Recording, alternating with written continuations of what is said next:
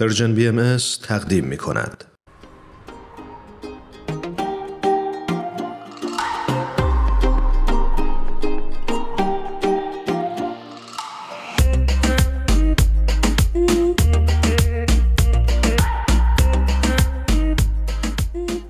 شنونده های خوبمون دکتر پیمان رئوفی روی خط با ما هستند. آقای دکتر رئوفی عزیز خیلی به برنامه پادکست هفت خوش اومدید. سلام و درود دارم خدمت شما و همه شنونده های خوب این برنامه. خوشحالم که در خدمتون هستم. دکتر رافی عزیز ممنونم که دعوت ما رو قبول کردید و با پادکست هفت همراه شدید. ممنونم از دعوتتون. برای اون دسته از شنونده هامون که شاید با دکتر رعوفی کمتر آشنا باشن بعد بگیم که آقای دکتر پیمان رعوفی روانشناس بالینی هستند پیمان جان ما در برنامه امروز سعی کردیم یه خورده به شرایط حال حاضر خانواده ها و روابط عاطفی نگاهی داشته باشیم. و در دورانی که استرس و استراب بسیار زیاد هست در خانواده ها و مخصوصا بین زوج ها ببینیم که چه عاملی در این شرایط می‌تونه استرس رو بیشتر بکنه. بله شرایطی که هممون درش زندگی می‌کنیم و یا دنیا باهاش رو در رو هست یکی از مسائلی که با خودش همراه آورد تغییر روتین های زندگی همه ما بود. به این ترتیب که خب همه ما چه مجرد چه متعهل چه جوان چه سالمند حتی چه کودک و نوجوان به هر حال توی زندگی هامون یه سری روتین هایی رو داریم. و رعایت این روتین ها و انجام این روتین ها به نوعی به همه ما یک احساس آرامش و امنیت رو میده. وقتی این روتین ها جابجا جا میشه یه دفعه اصلا بالا و پایین میشه و به هم میریزه. طبیعتا اون به هم ریختگی در درون ما و روان ما هم اتفاق میفته. یک مقدار زیادی احساس ناامنی می‌کنیم. روتین هایی مثل از صبح بیدار شدن به هر حال آماده شدن حالا به سر کار رفتن به مدرسه رفتن به امور زندگی رسیدگی کردن هر کسی به نوبه خودش. و بعد حالا باز به خونه برگشتن آرامش گرفتن یک غذایی تناول کردن استراحت کردن و دوباره به همین ترتیب. در کنار این رفت آمدهای کاری خب یه سری معاشرت های خانوادگی و دوستان هم همیشه به هر حال به نوعی کم و زیاد وجود داره. خب وقتی یک اتفاقی در دنیا میفته و یه پاندمیکی اتفاق میفته و به ما میگن دیگه سر کار نباید بری از خونه خارج نباید بشی به مدرسه نباید بری با دوستان و رفقا و فامیل رفت آمد نباید بکنی. این دقیقا همون روتینی است که شکسته میشه و می‌تونه یک عامل بزرگی باشه برای ایجاد تنش چه در درون فرد خود ما و چه در خانواده ما. یکی دیگه از مسائلی که این تنش رو می‌تونه به وجود بیاره ناشناخته بودن شرایط فعلی و آینده است. وقتی یه اتفاقی میفته که ما باهاش آشنا نیستیم تا حالا تجربه نکردیم جزئیاتی ازش نمی‌دونیم آیندهش رو نمی‌دونیم چه خواهد شد طبیعتا یک تنش بزرگی برای ما به وجود میاره.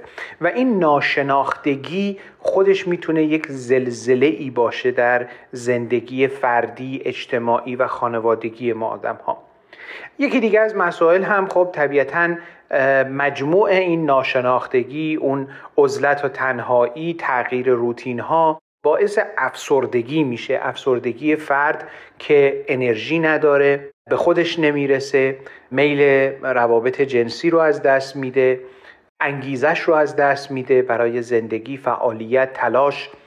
و خب این افسردگی فردی به خانوادهش هم می‌تونه انتقال پیدا بکنه یا تاثیر بگذاره بر روی روابط خانوادگی و همین تبدیل میشه به یک تنش خانوادگی. یعنی تنش فردی افسردگی فرد منجر به تنش و ناملایماتی میشه در خانواده. من فکر می‌کنم مجموع این عوامل هست که می‌تونیم ما مسئول بدونیمشون برای ایجاد تنش در خانواده. ممنونم از توضیحی که دادید. داشتم فکر می‌کردم که خب وقتی که این عوامل وجود دارن و این تنش ایجاد میشه چه تاثیر کوتاه مدت و یا حتی بلند مدتی بر روابط ما می‌گذارند؟ بله سوال بسیار خوبیه. حالا من در سوال قبل به مسئله افسردگی اشاره کردم افسردگی فرد. یک عامل دیگه هم که می‌تونم باز بهش اشاره بکنم بحث نگرانی و استرابه یعنی اون ناشناخته بودن اینکه چه اتفاقی بر من خواهد افتاد و بعد حتی افسردگی فرد می‌تونه منجر به نگرانی و استراب هم بشه. حالا این نگرانی و استراب رو ما در قالب وسواس می‌بینیم که در حالتهای کوتاه مدت می‌تونه به وجود بیاد. اگر خیلی حاد بشه می‌تونه تبدیل به بلند مدت هم بشه. وسواسی که افراد خب نسبت به تمیزی، کثیفی، ویروس پیدا می‌کنن وسواس های مختلفی که نسبت به لباس پوشیدن، نسبت به رفت آمدها، غذا خوردن ها می‌تونه به وجود بیاد و می‌دونیم که هر کدوم از این مسائل چه تأثیری می‌تونه بذاره در یک رابطه عاطفی. فرض بفرمایید زن و شوهری در خانواده در بین فرزندان. مسئله ترس رو می‌تونه نگرانی و استراب به وجود بیاره. اینی که ما ترس از آینده داریم ترس از بیمار شدن داریم ترس از تنها شدن داریم. این هم باز یک مشکلی رو می‌تونه به وجود بیاره که حالا باز هم در کوتاه مدت هم در بلند مدت می‌تونه به روابط عاطفی و خانوادگی افراد ضرر بزنه.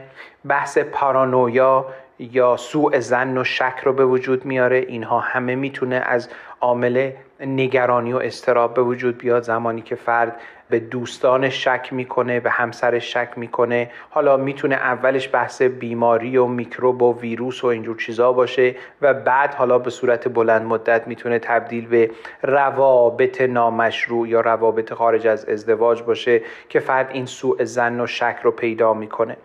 بحث الکل و اعتیاد رو می‌تونیم ببینیم هم در مسئله نگرانی و استراب و هم در مسئله افسردگی که در فرد در خانواده می‌تونه به وجود بیاره.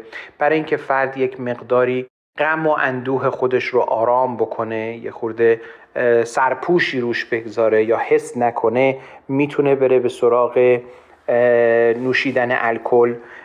و دیدیم که در دوران کرونا حداقل در آمریکا میزان فروش الکل خیلی خیلی بالا رفت.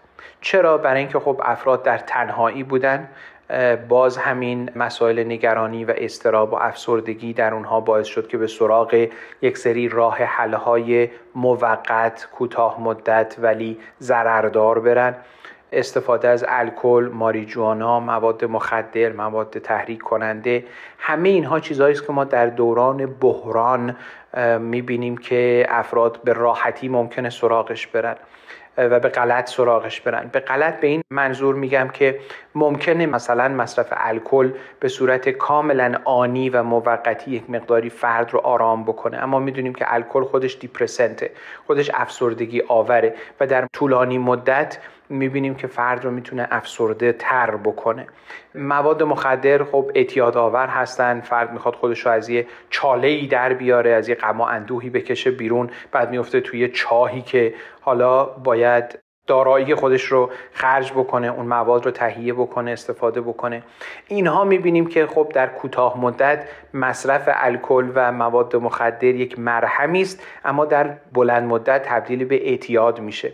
و خب اعتیاد هم یکی از اون مسائلی است که در خانواده می‌تونه بسیار بسیار ریشه عواطف خانوادگی زناشویی محبت پدرانه و مادرانه به فرزند رو بخشکونه و از بین ببره. و می‌بینیم که خب اینها در دراز مدت تاثیرات خودش رو خواهد داشت. حالا روی بحث افسردگی مسئله غم و اندوه بی انرژی بودن فرد به دلیل افسردگی بی انگیزگی فرد در کارش در فعالیت های روزانش وقتی دیگه علاقه به کار کردن نداره انرژی برای کار کردن نداره مسلما می‌تونه یک فشار اقتصادی رو روی خانواده بیاره کوتاه مدت. حالا بحث pandemic و قرنطینه بودن و سر کار نرفتنه ولی طولانی مدت زمانی است که فرد حالا افسرده شده. اگرچه ممکنه خیلی جاها بازگشایی بشه افراد به سر کار و پیشه خودشون برگردن اما می‌بینیم که این فرد افسرده اون انگیزه و انرژی لازم رو نداره که به کسب و کار خودش برگرده. کم بودن میل جنسی یکی از طبعات افسردگی است. اونجاست که می‌بینیم خب روابط زناشویی و خانوادگی می‌تونه ضربه بخوره. زمانی که فرد به دلیل افسردگی اون روابط رو نمی‌تونه برقرار بکنه در اون روابط کمکاری انجام میشه و همین باعث سردی رابطه زوجین میشه. باعث میشه که اونها از هم فاصله می‌گیرن. و این فاصله گرفتن خب می‌دونیم در هر خانواده ای در هر رابطه زناشویی اگر اتفاق بیفته آخر و عاقبت مناسب و خوبی نخواهد داشت. ریزنتمنت ها نفرت ها دلخوری ها دلگیری ها به وجود میاد. حتی ما یه سری از آسیب های اجتماعی مثل فرض بفرمایید خیانت رو می‌تونیم در پس اون ببینیم. به آسیب های اجتماعی اشاره کردم اعتیاد خودکشی یکی از اون مسائلی است که از نظر آسیب های اجتماعی می‌تونه در پس این گونه بحران های اجتماعی اقتصادی و الان دیگه دنیوی اتفاق بیفته. یعنی چیزی که تمام دنیای ما رو می‌تونه در بر بگیره تأثیرات بلند مدتشون این مسائلی است که خدمتتون عرض کردم. ممنونم از توضیحتون. حالا چه میشه کرد و شما چه پیشنهادی می‌کنید برای شنونده های خوبمون که بتونن راحت تر از این تنش ها دوری بکنن و یا اگه وجود داره در روابطشون اونها رو کاهش بدن. بله ببینید یکی از مسائلی که در هر حالت تنش و بحرانی در هر حالت سخت و دشواری ما باید توجه بکنیم که خوب انجام بدیم. این دوتا عاملی است که خدمتون خواهم گفت. یکی از این مسائل بحث صحبت کردن و گفتگو هستش که افراد بتونن مشکلاتشون رو در میون بگذارن صحبت بکنن در موردش کمک بگیرن. حالا یه موقع هستش که فردی دسترسی داره به مشاور به روانشناس و می‌تونه کمک تخصصی و کارشناسی بگیره که خب این خیلی بهتر. ولی اگر باز این دسترسی وجود نداره و یا مسائلی هست که فرد آشنا نیست تا به حال تجربهش رو نداشته از منظر مسائل مالی ممکنه امکانش رو نداشته باشه. حداقل اینه که با همسر خودش صحبت بکنه. با فردی که به او اعتماد داره صحبت بکنه. فردی که او رو قبول داره صحبت کنه. از چالش های خودش بگه. چالش های روانی عاطفی و حتی مشکل رابطه ای که اگه ممکنه توی رابطه زناشوییش داره. اینها رو با همسرش و با فرد یا فردی که بهش اعتماد داره در میون بگذاره و صحبت بکنه. صحبت نکردن تنش رو بیشتر می‌کنه تنش رو خاموش نمی‌کنه. خیلی وقتا افراد اشتباها فکر می‌کنن اگر من حرفش رو نزنم خودش خوب میشه ساکت میشم آرام میشم مشکلم برطرف میشه. در حالی که ما می‌دونیم امروز که صحبت کردن کمک می‌کنه فرد یه مقداری حتی نوع تفکرش به مسائل رو درک بکنه. وقتی که خودش داره این رو بیان می‌کنه حالا اگر راهنمایی هم نگیره حداقل این به خودش یک نوع نگرش دوباره ای رو میده. به خصوص اگر حالا با یک کارشناس بتونه صحبت کنه که دیگه چه بهتر. پس این صحبت کردن خیلی مهمه کمک گرفتن بسیار مهمه. اگر مسائلی هست که فرد در حالت فیزیکی و جسمی خودش می‌بینه. مثل بیاشتهایی، بیخوابی، پرخوابی، پرخوری، عدم تحرک دردهایی که بعضا حتی دلیل پزشکی می‌تونه براش وجود نداشته باشه اینها رو حتما به دنبالش بره و پیگیری بکنه که چرا من این سردردها رو تجربه می‌کنم دل دردها رو تجربه می‌کنم چرا خواب من و خوراک من تغییر پیدا کرده و یا حتی در اطرافیانمون اگر می‌بینیم که این خواب و خوراکش تغییر کرده قبلا میخندید انرژی داشت الان نداره الان بیشتر تو اتاق خودش هست. حتی اگر نوجوون ماست که دیگه بیرون نمیاد با ما صحبت نمی‌کنه هفته به هفته حمام نمیره با دوستانش در ارتباط نیست. اینها باید زنگ خطرهایی باشه که به ما کمک بکنه که وقت کمک گرفتنه زمانی است که ما باید ریچ اوت بکنیم و کمک بگیریم. پس این یک نکته است که بقیده من بسیار مهمه صحبت کردن و کمک گرفتن.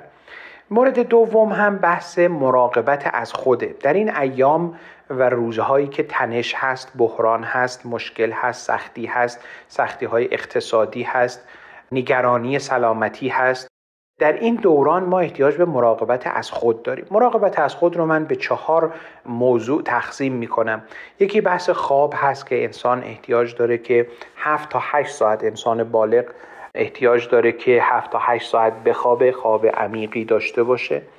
این خواب رو باید بهش توجه بکنیم در ایامی که افراد قرنطینه هستن تو خونه کار می‌کنن.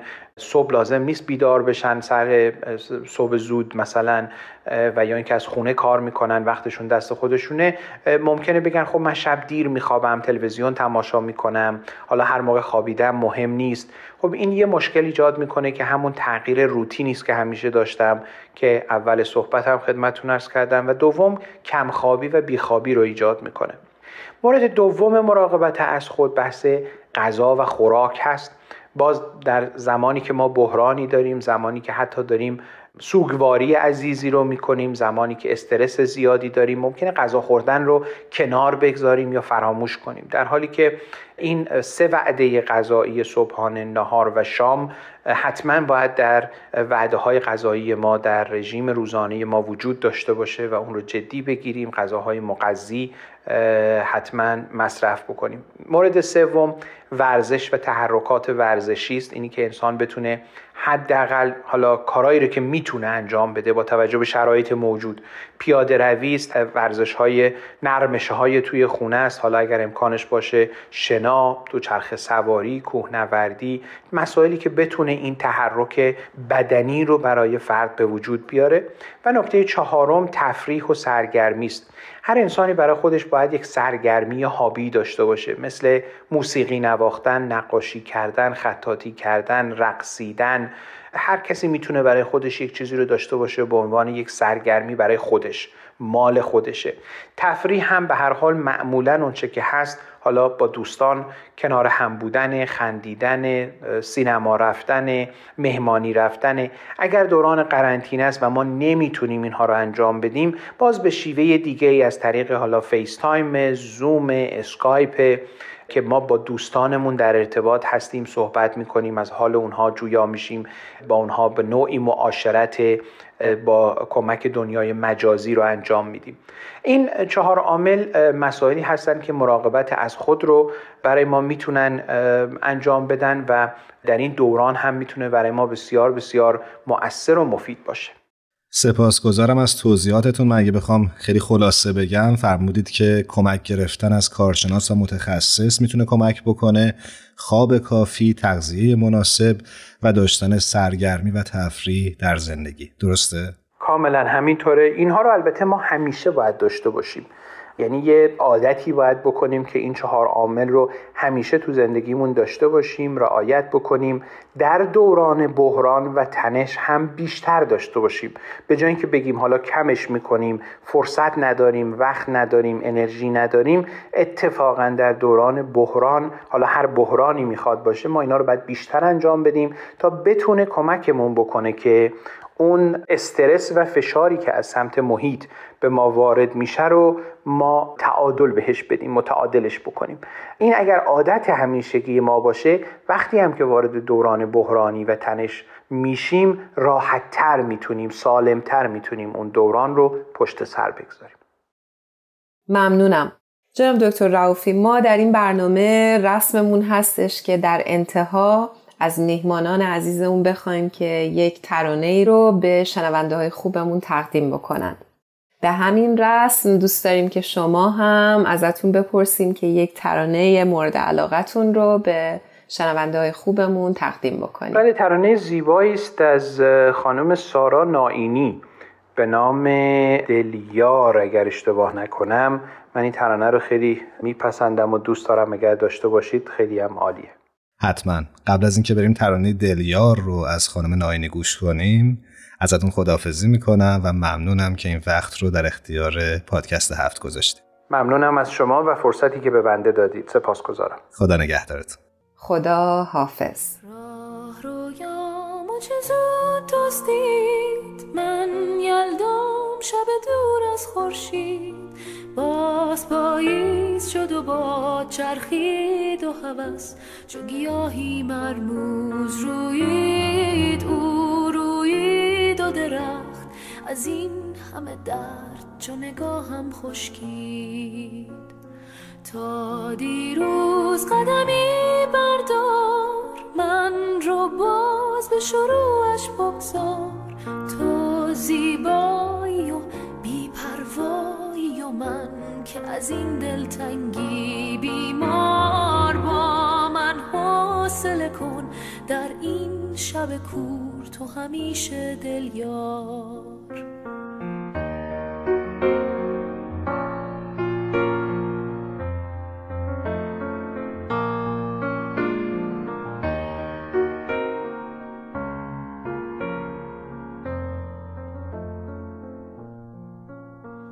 شب بیدار منی.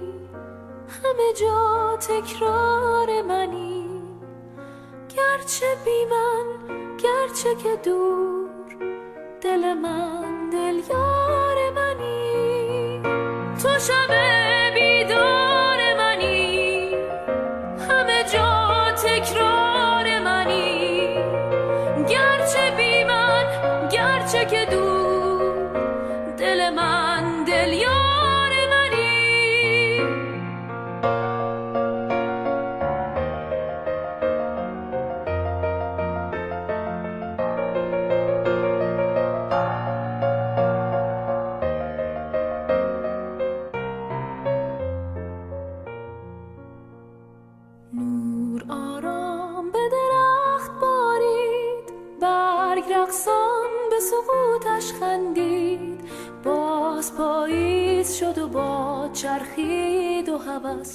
گیاهی مرموز روید او روید و درخت. از این همه درد چو نگاهم خشکید. ماه پنهانه و راه دشوار من در حال غروبم این بار. باش در خوابم و در بیدارم و من رو در این تنهایی نگذار. با حاصل کن در این شب کور تو همیشه دل یار تو شب بیدار منی همه جا تکرار منی. گرچه بی من گرچه که دور دل من دل یار منی. تو بگو